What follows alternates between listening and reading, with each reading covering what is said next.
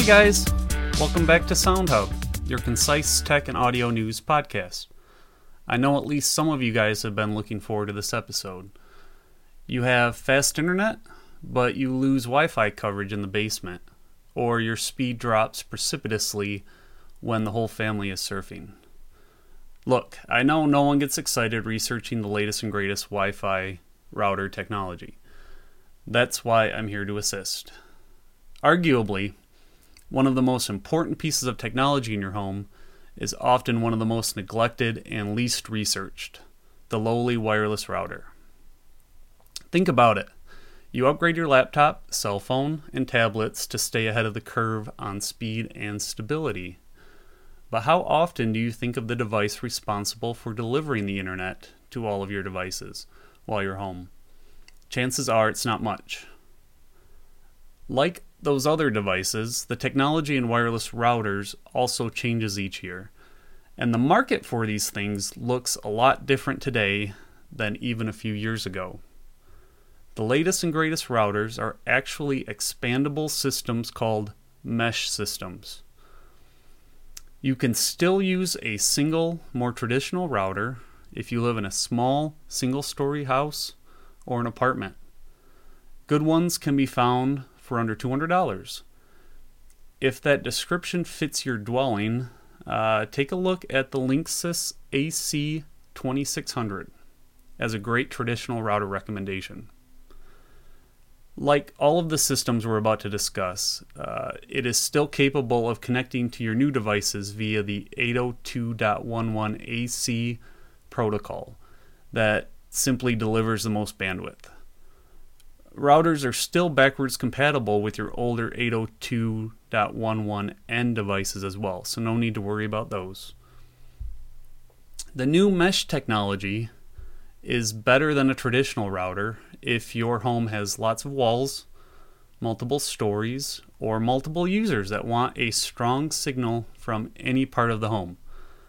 When you purchase a mesh system, it will usually come with at least two pieces. There is the base unit, which you connect to your modem like usual, and there will be one or more, usually identical looking, nodes. The idea behind mesh is to blanket your home in strong Wi Fi signal by using these nodes that are located in different parts of your home. You can see why this idea would result in better signal than relying on just one router tucked away somewhere. Now, you may be thinking that you've seen this before with little wireless repeaters that used to be advertised with spreading the signal around your home as well.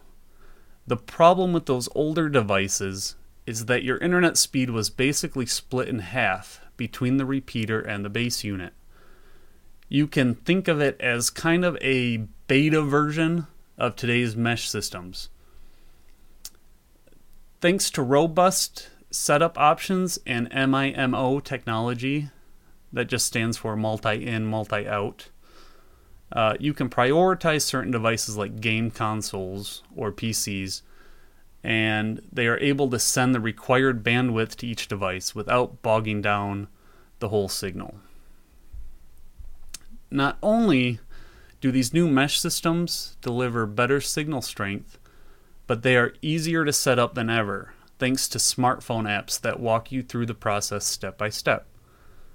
Many also offer parental controls, which may be a plus for you parents. Some of them even let a parent turn one child's Wi Fi connections off as a punishment option, I guess. Setting up a router uh, used to be awfully tedious. Remember when you had to plug your laptop directly to the router to set it up with an archaic program that looked like it was built for Windows 95? Maybe you do.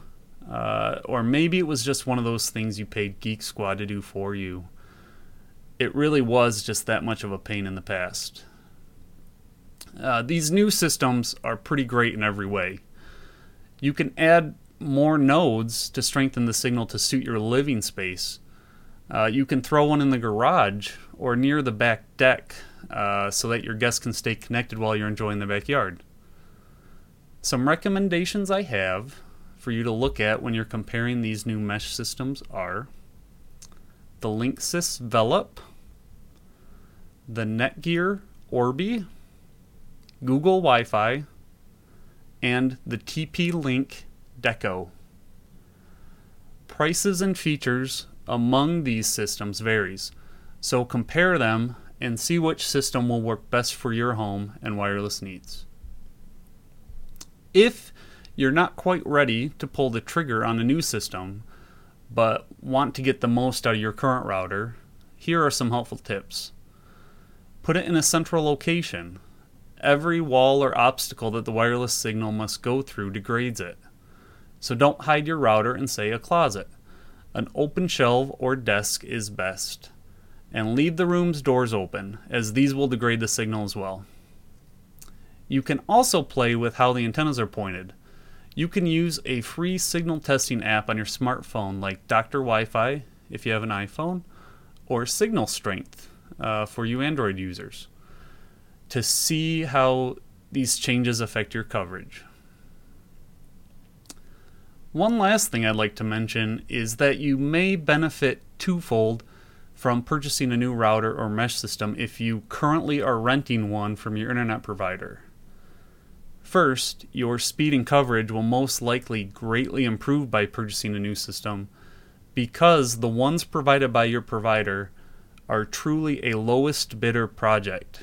Uh, there is no incentive for them to build a speedy or efficient device. Mediocrity is just fine in their eyes as long as it delivers some sort of wireless coverage. Secondly, check your bill from them they are most likely charging you a fee for renting their router. The money spent on purchasing your own system will be recouped fairly quickly once you eliminate this fee. And there you have it. Uh, we made it through another episode of SoundHub. I have some different topics in store uh, for future episodes, so thank you for listening and providing your feedback. You can email me suggestions at drew at soundhubpodcast.com.